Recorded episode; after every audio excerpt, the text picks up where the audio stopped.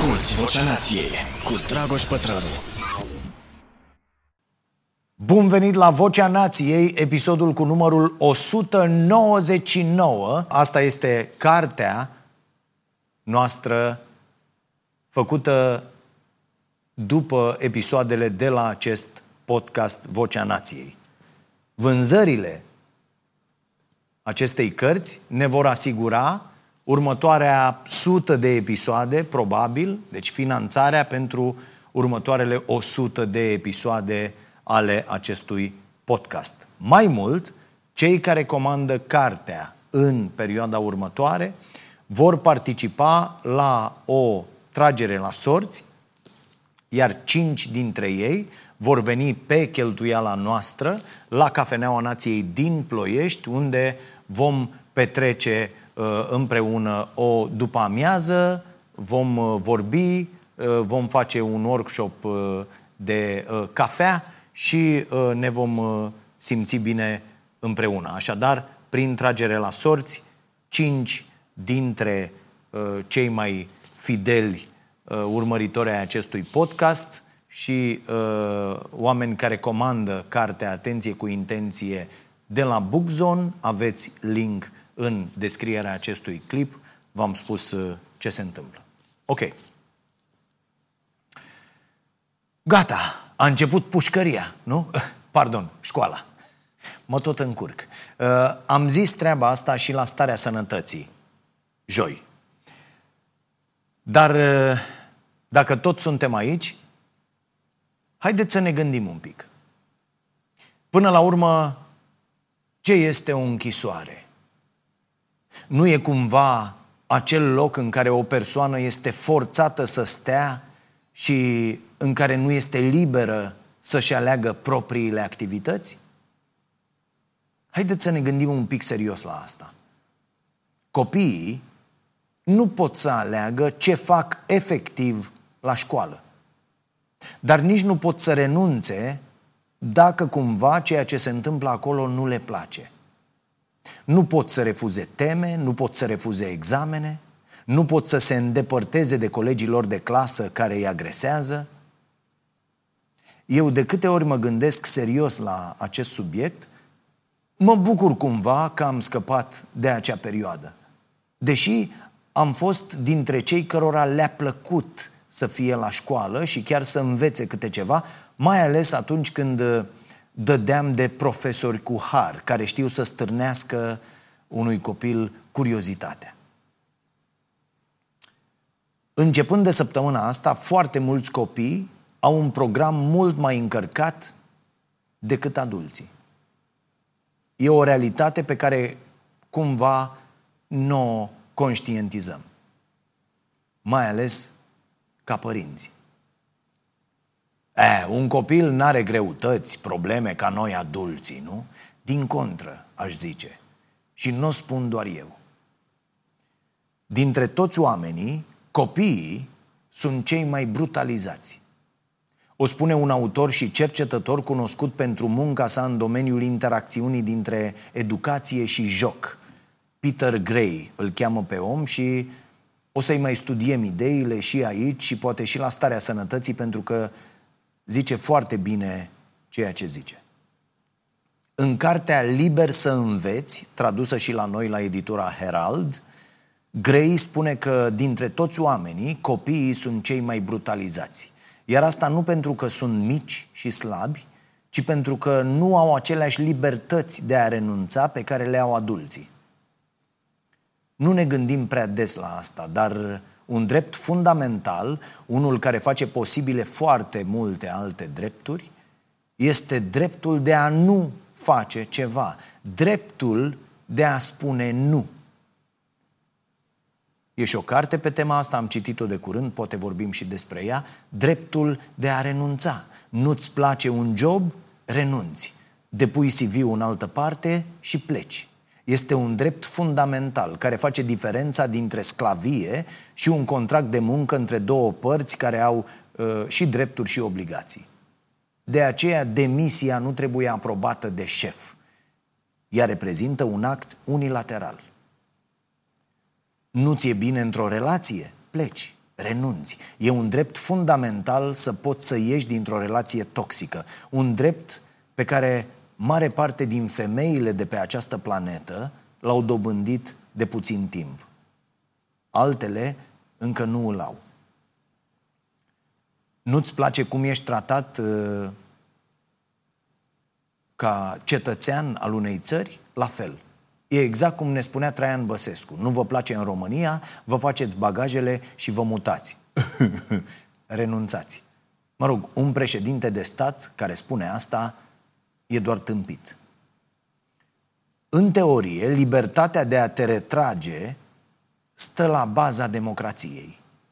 Când oamenii au libertatea de a părăsi un stat, guvernele trebuie să găsească forme prin care să-i facă să-și dorească să rămână cetățenii acelui stat. Nu? Sigur, poate că nu e cazul României de azi sau României din ultimii 33 de ani. Guvernele de aici par să-și fi propus să scape de cât mai mulți cetățeni. Sigur că intervin multe alte lucruri și nu toată lumea are posibilitatea asta în practică. Să plece, să renunțe, să-și refacă viața în alt loc, într-o altă cultură, departe de cei dragi. Dar în teorie, repet, nu te împiedică nimic să pleci. Ai acest drept de a decide pentru tine, de a pune în balanță avantajele și dezavantajele de a rămâne sau de a pleca dintr-un loc. E când vine vorba despre școală, copiii nu au acest drept de a renunța. Ei nu pot spune nu. Copiii nu pot pur și simplu să renunțe la școală și, în general, nu pot să renunțe la niciuna dintre activitățile pe care le presupune școala. N-au niciun dram de autoritate în acele ore, uneori foarte, foarte multe, pe care le petrec în sala de clasă. Sigur că nu avem noi studii despre așa ceva în România, dar există studii publicate în alte țări care arată că fiecare început de an școlar vine la pachet cu creșteri uriașe de cazuri de depresie în rândul copiilor. Cazurile scad în iunie, imediat ce începe vacanța de vară. Oare de ce? Și vă propun să faceți acest exercițiu de imaginație. Imaginați-vă că aveți un job unde în fiecare zi stați în aceeași încăpere cu șeful vostru care vă urmărește și vă dă indicații pentru fiecare mișcare pe care o faceți. Vi se spune exact, dar exact ce și când să faceți. Nu vă luați pauze așa când aveți voi chef. Nu, nu. Stați acolo, neapărat așezați, până când șeful spune că aveți voie să vă mișcați. Dacă trebuie să mergeți la toaletă, trebuie să știe toată lumea că aveți această nevoie și trebuie să cereți permisiunea ca să vă rezolvați nevoia. Absolut fiecare lucru pe care îl faceți este evaluat și comparat cu munca pe care o fac colegii voștri. De fapt, sunteți zi de zi comparați între voi și plasați într-o competiție pe care nu vă doriți. Cum sună? Nu prea bine, nu? E, copiii, oricât de ciudat ar suna, sunt și ei oameni. Ce surpriză, nu? Copiii răspund și ei similar la acest micromanagement. Iar felul în care arată școala este exact genul ăla de job de coșmar pe care niciun adult sănătos nu și-l dorește. Citeam zilele astea despre orarul unui copil de clasa a șaptea. Orele de școală și apoi orele de teme de acasă dădeau împreună 41 de ore de muncă pe săptămână. Cu o oră mai mult decât un job full-time al unui adult. Asta afectează sănătatea fizică și mentală a unui copil. Și apoi ne mirăm de toate cazurile de anxietate și depresie, diabet, obezitate și multe altele. Au trecut ani buni de când copiii nu mai muncesc în fabrici de la patru ani, tocmai pentru că ne-am dat seama, noi adulții, că munca le afecta sănătatea. A fost nevoie de proteste și de ani buni de rostogolire a acestor idei în spațiul public, până când oamenii au înțeles că nu era sănătos pentru un copil să muncească cot la cot cu un adult. În schimburi, în ture de zi și de noapte. Astăzi, la multe decenii de când copiii au obținut acest drept de a nu mai fi exploatați prin muncă, școala a ajuns să fie la fel de stresantă ca un job full-time, un job sedentar, în care stai ore în șir așezat, inconfortabil, pe niște scaune. Plus că e un job la care nu ești plătit și din care, din păcate, îți iei prea puțin sens. Și vă îndemn să vă gândiți serios la treaba asta. Ziua voastră de muncă, cum e? Dacă sunteți printre cei norocoși, puteți să mergeți la toaletă când vreți voi, nu? Puteți să vă luați pauze de cafea, să stați la povești cu colegii fără să vă trimită cineva înapoi în birou. Puteți să vă ridicați în picioare, să vă mișcați oricând vreți. Puteți să vorbiți, ne întrebați. Puteți să decideți pentru voi și să vă asumați deciziile pe care le luați. Și dacă tot am ajuns la decizii asumate, fac o scurtă paranteză ca să îi amintesc aici pe prietenii noștri de la Server Config, care pun numărul la o economie circulară, o economie în care nu mai aruncăm, ci reparăm și refolosim. Produsele lor electronice refurbished, pe care le găsiți pe site-ul serverliniuțăconfig.ro, au performanțele uh, unor produse noi, dar un preț mult mai avantajos primiți consultanță pentru alegerea produsului potrivit și aveți garanție exact cum ați avea dacă ați cumpăra un produs nou. Există și posibilitatea de finanțare pentru companii, dar și posibilitatea de închiriere de echipamente pe termen scurt pentru proiecte specifice, unde echipamentele pe care le aveți deja nu fac față. Așa că recomand cu căldură server config.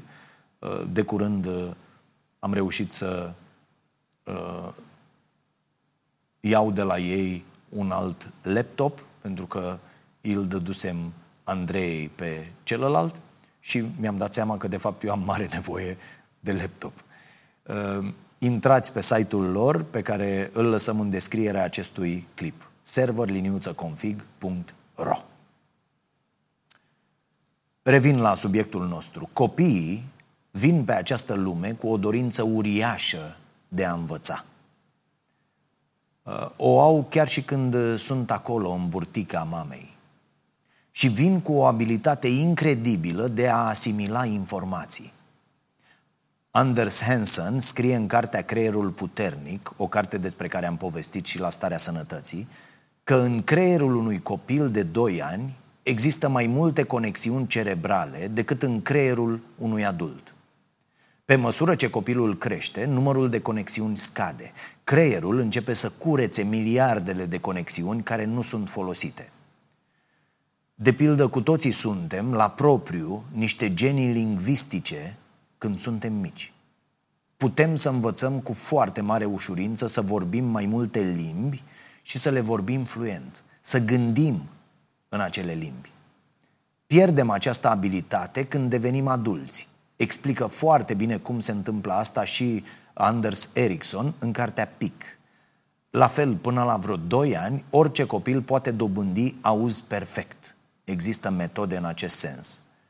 Iar apoi să-i fie foarte ușor să urmeze o carieră în muzică. Atât de puternic este creierul nostru. La început. Apoi acele conexiuni din creier care au capacitatea de a manipula sunetele dispar.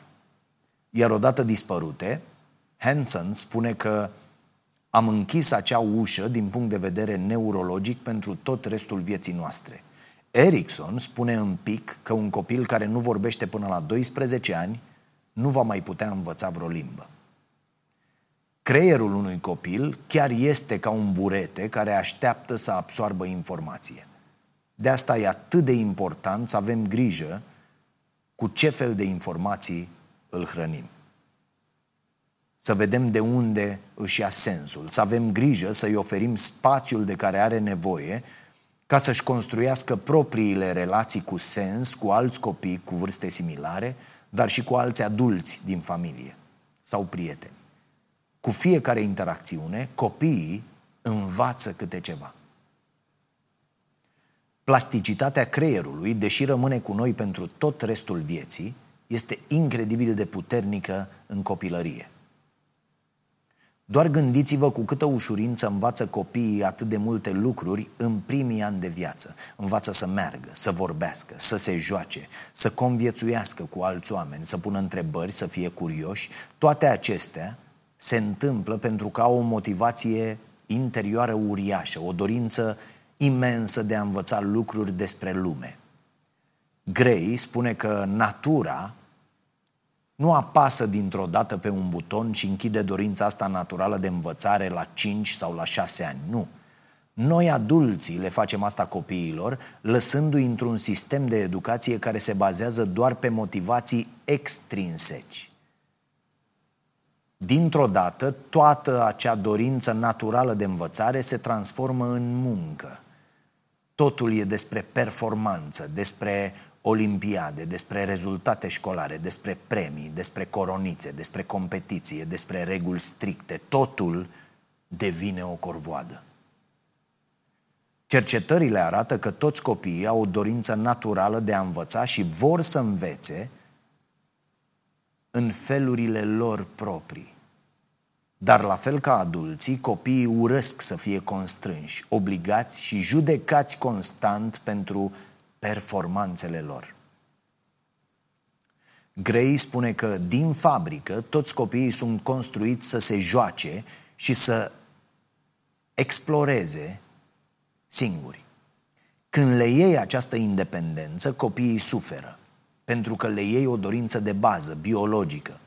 Sigur că lipsa jocului liber nu-i va omorâ, așa cum îi omoară lipsa hranei sau a apei, dar, spune Grey, le omoară spiritul și le încetinește dezvoltarea mentală. Nici o jucărie, nici o activitate de calitate pe care o putem cumpăra pentru copii nu înlocuiește joaca liberă cu alți copii. Dacă întrebați orice adult astăzi despre copilăria lui, primul lucru pe care o să-l auziți o să fie, vai, câtă independență aveam când eram copil. O independență care, iată, e de neimaginat în lumea de azi. Din aceste jocuri libere, independente, copiii învață cum să se gândească la probleme și cum să le rezolve. Învață să fie creator de soluții, cum foarte frumos spune profesorul Mircea Miclea. Vă recomand discuția pe care am avut-o la Cafeneaua Nației cu dânsul. Din joc înveți cum să înveți. La fel cum din spațiile în care stai cu alți oameni, înveți cum să fii împreună cu alți oameni. Copiii au ajuns să stea astăzi ore în șir într-un mediu care le distruge curiozitatea. Stau ore în șir așezați în bănci, ascultând și scriind despre subiecte care, de cele mai multe ori, nu îi interesează. Când ajung acasă, munca nu se termină. Așa cum se termină în cazul unui adult. Nu. Copiii ajung acasă și trebuie să facă teme. Gray spune că n-ar trebui să ne mire atunci când copiii își petrec puținele ore libere jucându-se pe calculator. Pentru că jocul pe calculator a rămas singurul joc nesupravegheat de adulți. Doar acolo se mai pot juca liberi și pot avea propriile reguli.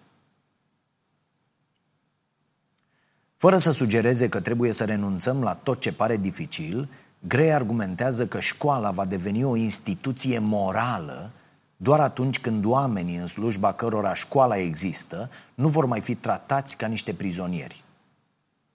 Dacă aveți curiozitatea să observați cum se joacă și cum interacționează copiii unii cu alții, o să vedeți că ei nu renunță când lucrurile devin dificile. De fapt, tocmai dificultatea sau provocarea constituie elementul care face jocul interesant și în cele din urmă plăcut.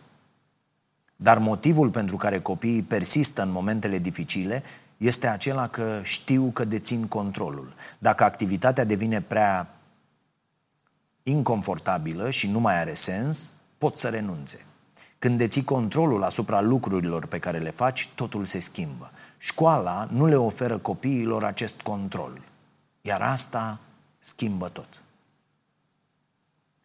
Sigur că asta nu este o pledoarie pentru a renunța la școală. Știu că este, din multe puncte de vedere, imposibil.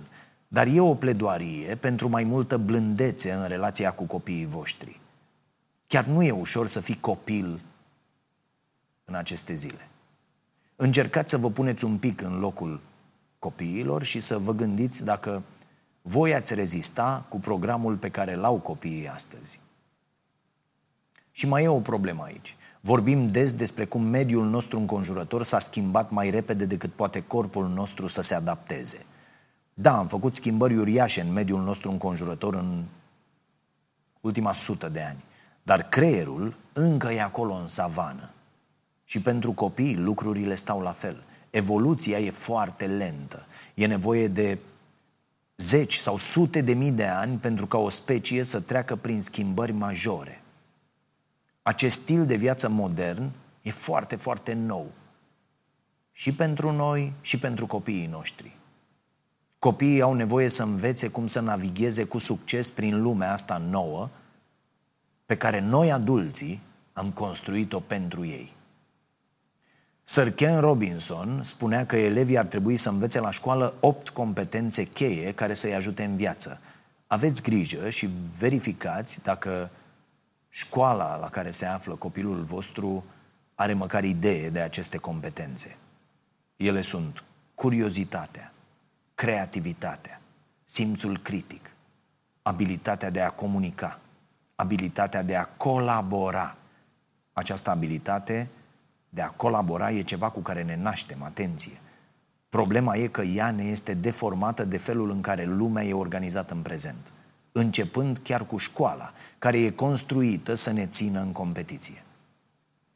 Ultimele trei sunt compasiunea, stăpânirea, da? controlul de sine și spiritul civic. Foarte frumos spune Robinson în cuvinte această idee, vă recomand cartea Imagine If. Copilăria nu e o repetiție înaintea evenimentului numit viață. Copiii își trăiesc viețile chiar acum. Iar ceea ce ajung ei să devină, adulții în care se transformă, ce vor face în viitor, depinde în mod fundamental de ceea ce experimentează acum, în prezent, când sunt copii. Le cerem copiilor de la vârste foarte mici să se comporte ca niște adulți. Le spunem că sunt copii mari și gata, s-a terminat joaca. Hai mă, ce mai ești mic să te joci? Le punem în cârcă sarcini pe care nici noi adulții nu le-am putea duce ușor. Le lăsăm prea puțin timp să exploreze singuri, neghidați de adulți și de ideile lor despre cum se fac lucrurile. Le lăsăm prea puțin timp pentru mișcare.